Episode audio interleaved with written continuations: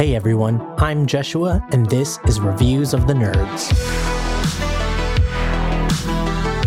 Today, I'm reviewing the tabletop fantasy role-playing game, Ryutama from Kotodama Heavy Industries. It's said that the journey matters more than the destination, and Ryutama takes this feeling and builds an entire experience around it. It presents itself as a casual, rules-light tabletop R P G that focuses heavily on exploration and survival. And though that may sound like a grim, dark, and gritty game, Ryutama is bright, playful, and chock-full of whimsical charm. A quick flip through the book, and you'll see mountains of J R P G-inspired art, layout, and design. The magical and carefree look and feel of the book is honestly one of my favorite parts about the game, and is a welcome change from the deep, vast, and dramatic settings I usually favor.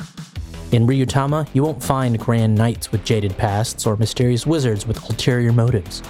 Instead, players will play as a merchant, noble, or even a farmer who, due to an ancient and cultural custom, must become travelers at least once in their life and embark on a grand journey of their own. Along the way, you'll deal with inclement weather, adventuring hazards, and wild monsters on your precursory journey. Ryutama is a simple two d six rollover target system with very few modifiers.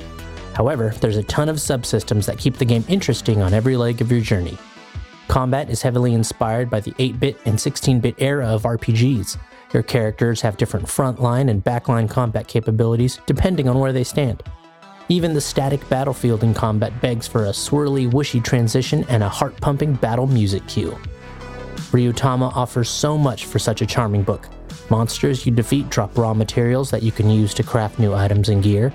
Inventory management is key, and even the seasons play a major role in how you travel the world. I give Ryutama a seven out of ten.